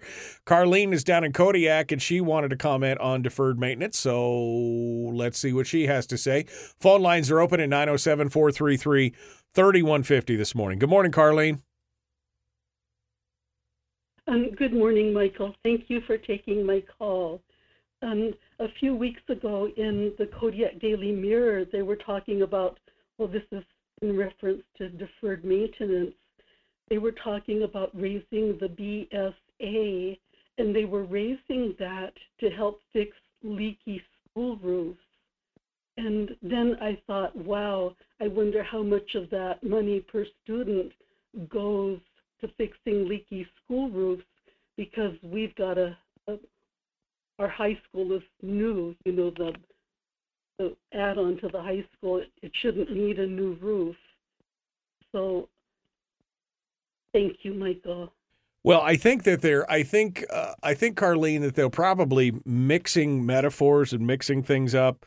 Um, I don't know, and and we've got Kevin uh, McCabe and Tom McKay in the chat room right now, and I know Harold has got some background in this as well. He could tell us, but I don't think that the BSA deals specifically, and I don't know how much of that goes to school maintenance. Um, I mean, that's supposed to be for for other things, but you're right. If if that's the case, if they've allowed the schools to degrade to the point to where they've got leaking roofs and other things, then that just shows you exactly how wrong-headed and um, dilatory uh, deferred maintenance is. I mean, it is it is a pox on you know government spending and government facilities that they would take money that were supposed to go to maintain the facilities that we've already spent millions to create and then they're using it for some other purpose, some other program, some other pet project, something else and then coming back to us later and then saying, "Oh, now we're in crisis. We've got a leaking roof." We need to bond for it. We need BSA money. We need more this. We need more that. The thing is, uh, usually it's a bond. In Fairbanks, that's what it seemed to always be. There'd be some kind of problem, and they're like, "Oh, now we need to bond for it. So we're going to put all your properties up for up for collateral, and we're going to borrow twenty million dollars to fix a problem that we should have taken care of already." That's that's hundred percent of the Michael, problem, Carlene. Not fair. It's not fair. Yeah, That's not fair. yeah. Just, You're 100% right. It's not fair. It's not, it's just not right. It's not just fair. It's principled not right to do that. Michael, a lot of our a lot of people over here have lost their wives, they've lost their husbands, and now they're alone and you know they'll probably down the road need to give up the house. But we we these are the people that have worked hard all their lives. And um that that just wouldn't be right to add that to them. No, I uh, I Thank agree. you. Thank you, Carlene. Appreciate your call, uh, folks. If uh, you want to uh, sound off and give us your thoughts this morning, 907 433 3150 is the phone line, is the phone number, and uh, lines are open right now. We got all the lines open. So if you want to talk about of the one day that I said I was already agitated, they brought up deferred maintenance. And I just, I cannot tell you how much I despise the concept of deferred maintenance.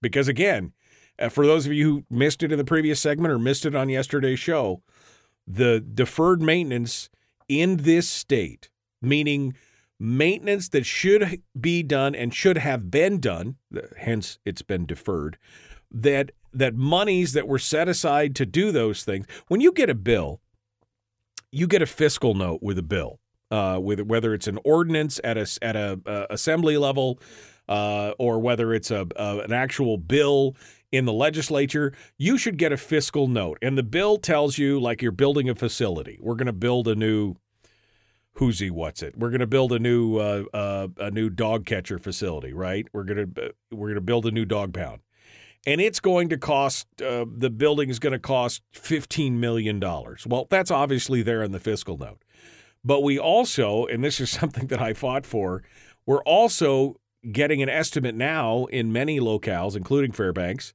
Uh, we're now getting an estimate of what the outgoing costs, the the years out, ten year costs are going to be for maintaining that facility. Because a lot of times what they do, they're like, "Oh, it's fifteen million dollars for a dog pound." Okay, we'll make it.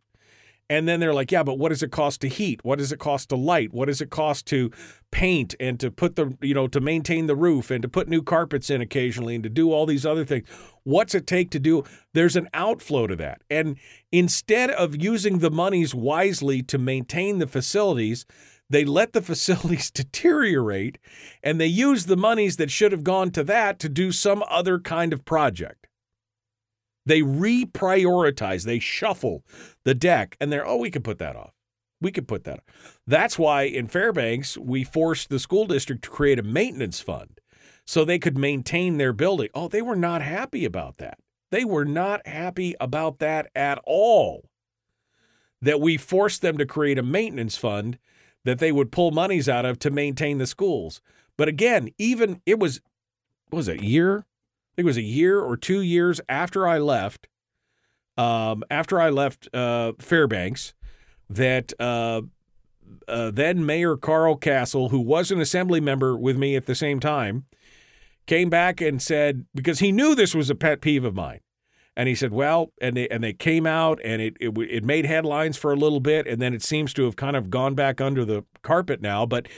That the city, excuse me, that the municipality of Fairbanks, the Fairbanks North Star Borough, I'm sorry, the, the, the borough itself, has a quarter of a billion, 280 something million dollars in deferred maintenance. Now, that number's five years old. Maybe they've taken care of it, uh, taken care of some of it. But it was over a quarter of a billion dollars in deferred maintenance on facilities. And they were going to have to close one of the pools. They were going to have to do all this other stuff because they hadn't done any work on any of them. Those monies had been spent on whatever they'd been spent on. How, as a homeowner, you, oh, never mind. I'm just not even going to get into it because it just pisses me off so much that this is what's happening. That they have miss, it's a misappropriation of funds. It really is. The public is trusting you to maintain the public facilities that they have paid for with their tax dollars. You know, many of them had bonded. We tore down in Fairbanks, we tore down a school. Excuse me. We tore down a school that we still had bonds on. We were still paying on. I think we still had 10 years left on the late on the last bond on that school because we were convinced that we wanted to build a new one right in its place. So we tore one down and built a new one, and we were still paying on bonds for a building that didn't even exist anymore for major improvements and upkeep on the old building. New carpets and new electrical upgrades and things like that. Things that should have been done. Some of that's capex, some of that is capital expenses, but a lot of it is maintenance that they just never followed through on.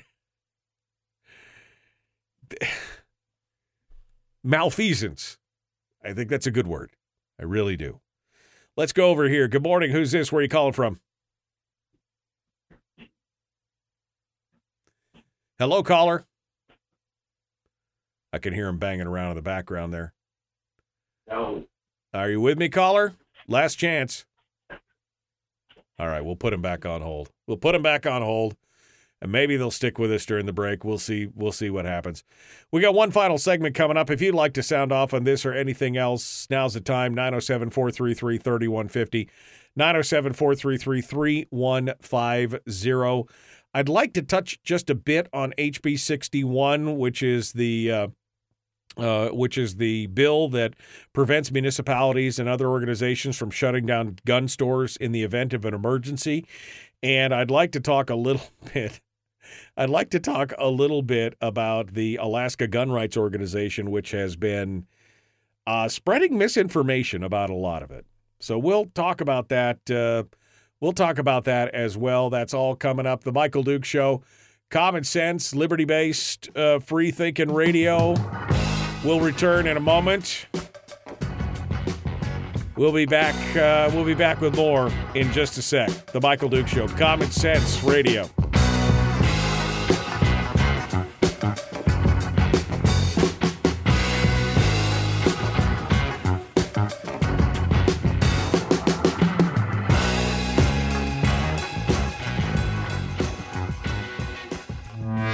Broadcasting live through a series of tubes. allowing all of these uh, entities to provide streaming stuff uh, going on on the, on the, the internet. Well, it's kind of hard to explain. Sorry. Streaming live every weekday morning on Facebook Live and MichaelDukesShow.com. Okay, um, let's go over to the phones here and see if we can figure out if this caller is just pranking me or just not listening. Let's see what's going on. Good morning. Who's this? Where are you calling from? Unmuted. Hello. C- caller. No, that's me. All right, that's it. You're you're gone. You can call back if you can figure out how to use a telephone. Um. All right. Um. Let's uh. Let's let's go back over here. Uh. Let's see. Um. Having adversarial points viewpoints usually brings out the best solutions. I would agree with that. Terry says, Did I miss the discussion on Eastman stabbing 2A in the back? No, we haven't had that conversation yet. We've teased it a couple times. Um, and we'll see what's going on.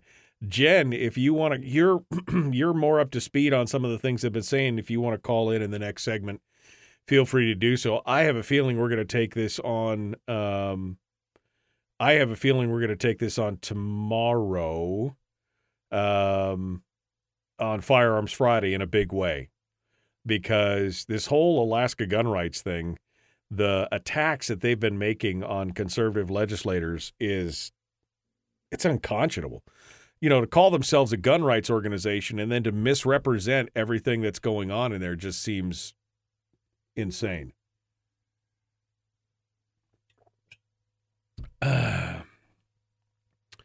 um,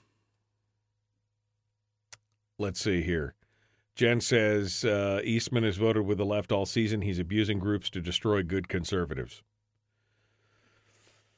Um, I'm I'm reading some of the comments here. Sorry if uh, if I'm if I'm messing with you here, but I'm reading some of the comments to see what's going on. Um, yeah, Donna Gilbert used to rail against bonds. She debated Bill Burrows on that topic as he was a big fan of bonds. yes, Bill Burrow was a big fan of bonds, and uh, one of the reasons why he was a big fan of bonds is because he owned an advertising agency that represented the school district, and he got lots of money when they were going against bonds because the school was allowed to the school was allowed to uh, put out advertising promoting the bonds, which I think is a violation of APOC personally, but I wouldn't have taken the money to do that. But uh, he loved that. I mean, he was he he was a, supported it anyway, but he also made money on it. So that's just one of those things. And she destroyed him in a couple of the debates on that kind of stuff. Oh man. All right, let's um we got another caller. Let's go over to the phones and see if we can figure out who's on the air and who's not. Good morning. Who's this? Where are you calling from? Good morning, good people of Alaska. Good morning. Who's this? Where are you calling from? Hey, this is this is Mark. I'm calling from Fairbanks. All right, Mark. I'm Hey, gonna. um, I, well, wait. Don't don't don't get ahead of me here, Mark. I'm gonna go ahead and put you on hold, and then when we come back uh, on the air, you'll be the first one out of the gate. Okay, when we come back. So hold the line. I'll be right back to you, and we can uh, we can start the discussion fresh in two minutes and eight seconds. All right. So don't uh, don't go anywhere. Don't go anywhere. Um, Kevin McCabe says, "Oh, this is a novel. Covers half the screen. Cities and boroughs in the state of Alaska have the power, and some already have done, to enact laws to take certain actions during emergencies. During the lockdown, some did so with assemblies and council, including tribal village councils, very rapidly and without public input. Think Berkowitz and Anchorage. HB 61 is virtually nothing more than an anti-discrimination law that says cities and villages, if you choose, if you close stores." you must not close a gun store unless you close every other single store, I think is what he's saying there, because it cuts off at the end. But yes, that's what it is. That's what it is. Um, and I think part of the argument that I saw from the Alaska gun rights, well, then you're just giving them power to close down every store. No, that's not what it. Oh my God. They had the power to close down every store, just couldn't discriminate against gun stores but you know that okay okay um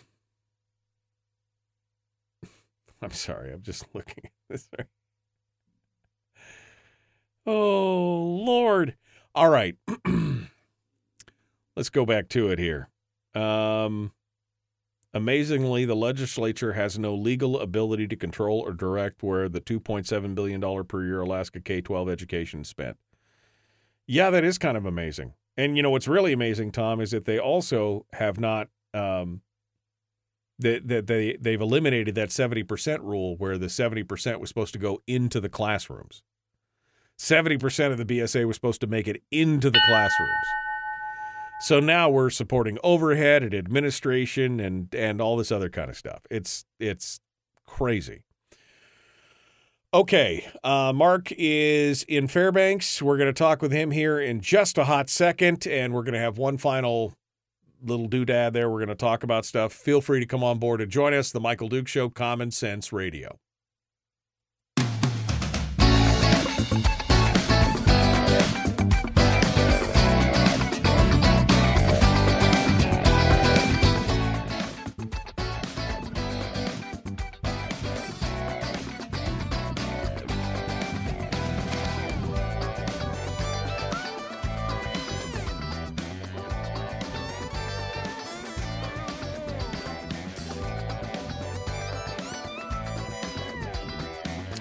One final segment uh, here on the program. We're continuing with your phone calls at 907 433 3150. Uh, Mark is up in Fairbanks and he has something to say. So let's jump over to him first and see what's going on. Good morning, Mark. What's on your mind? Yes, I have a lot of something to say, Michael. Um, anyways, a couple of quick comments um, about about the um, uh, the parental rights bill. That's what I was thinking. Sorry, I lost my train of thought. Uh, we got a whole lot of time. No problem. Anyways, um, so of course, um, of course, the the parental right thing is completely crazy as far as these people attacking parental rights, and of course, um, it just shows you what the downgrading of the the educational system in this country has done for the past 50 years. And um, from the perspective of, of I was just just a few days ago, I heard in the news they had a little thing in there, a blurb of how much um, the uh, the um, teachers in Alaska made. So this is a deal.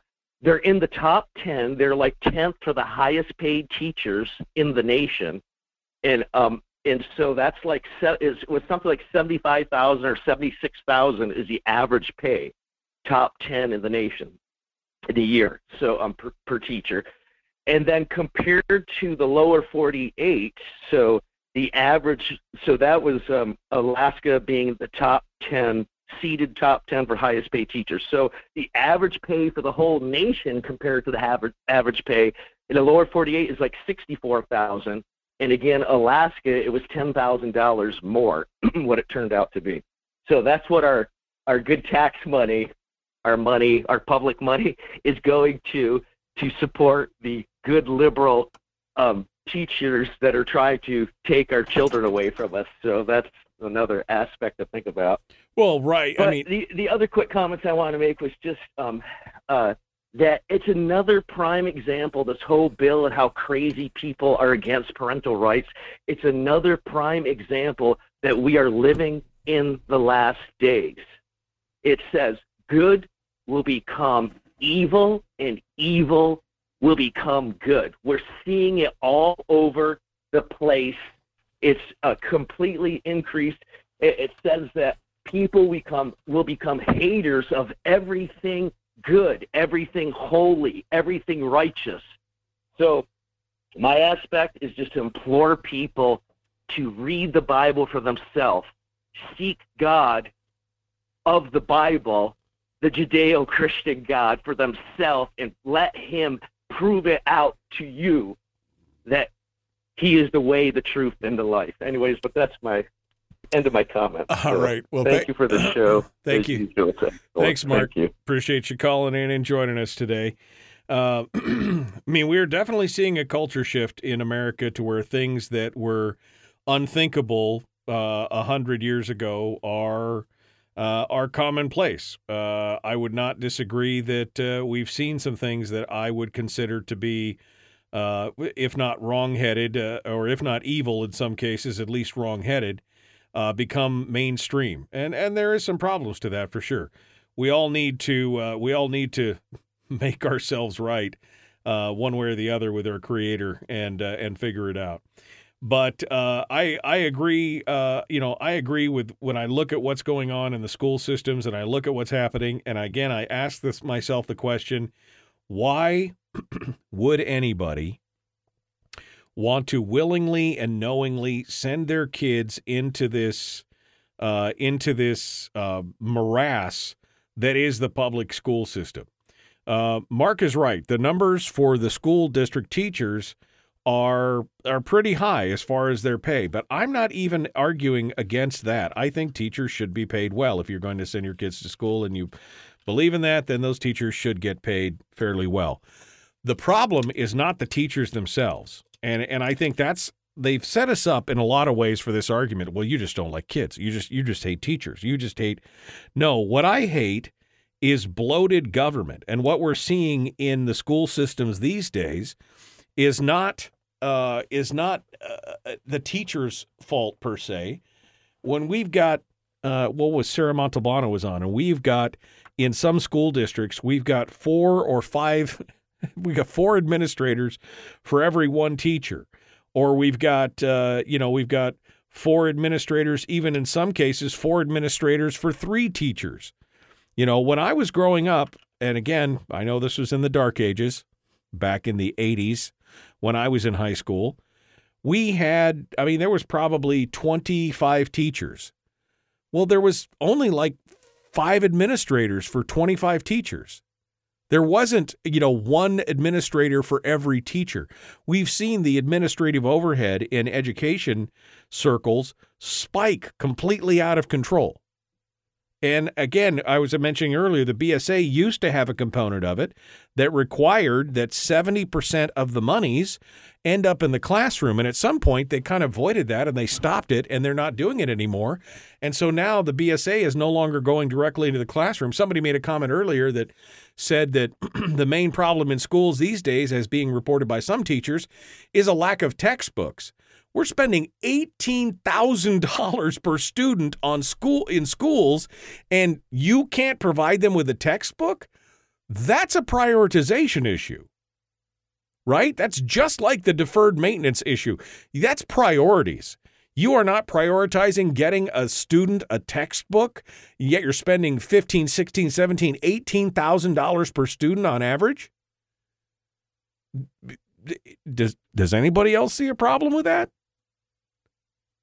If you're spending that much per student, how is it that they do not have a textbook? I mean, how, how is that even possible other than you've mismanaged the funds? Your priorities are all out of whack.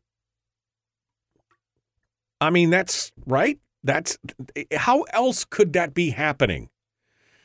When you are spending, we are spending more on school than most of the industrialized nations in the world. We're still, um, we're still, you know, in the middle tier across the nation. We're in the bottom uh, of the of the of the United States when it comes to math and reading and all this stuff. We're spending, you know, again, an average of you know seventeen, eighteen thousand dollars per student and we don't have textbooks? What? How about we eliminate one administrator from each school and that gives us seventy, eighty thousand dollars to go buy the textbooks we need? Do you think you could do with one less, you know? That's insane. Absolutely insane.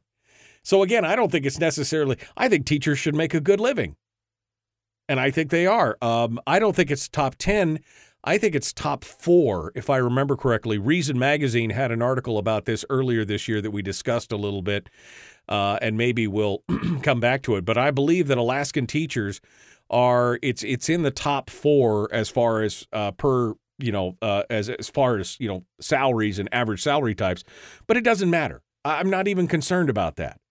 I'm concerned about the bloated overhead of I'm talking about the bloated overhead of the school system in general. The fact that they can't get enough text they can't afford well, they can't afford enough textbooks. The fact that they're not buying enough textbooks anecdotally uh, from someone in the chat room that they're not buying enough textbooks shows me that they have a problem with their priorities. That's what's going on there.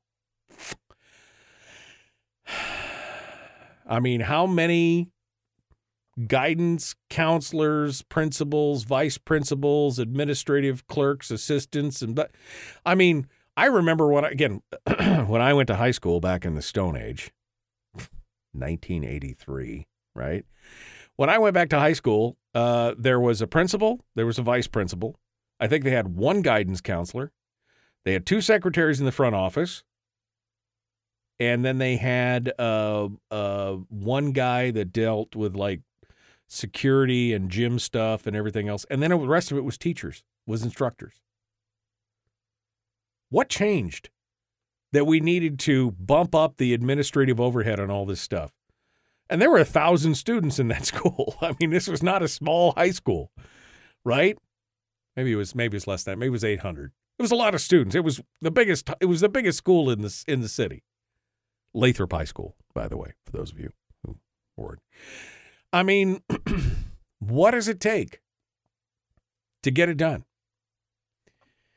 Yes, we should consolidate the school districts. We should consolidate the 53 separate districts, each one with their own overhead, their own administration, their own. How many? We have 53 superintendents, 53 assistant superintendents, 53, you know, fill in the blank of whatever the, the, the position is in that administration. We got 53 of them across the state of Alaska for 135,000 students right? 140,000 students. I mean, one portion of a district in California has a million kids in it. You can't consolidate that stuff down and save money on their health care, save money on the overhead, the, redund- the redundancy, and all that kind of stuff. Why does the Mat-Su borough need four administrative assistant administrators? Says Terry in the chat room. That's a good question. Why do you you know, why do you need that? It has grown out of control. If you truly care about the education of your kids, you should be asking these questions. Why do we need so much administration and overhead? And why are the classrooms the ones that are suffering because of the lack of funds? And of course, my main question is why in the world are you putting your kids in there to begin with, allowing them to be sacrificed on the altar of the culture war and everything else? I that's my question. That's a big one for me. Okay, well, I worked through a little bit of my angst today. Feel a little better. Still still, you know, not quite there yet, but it'll be fine. Uh, we are out of time. Tomorrow is another day. It's Firearms Friday, the Michael Duke Show. Be kind, love one another, live well. We'll see you tomorrow.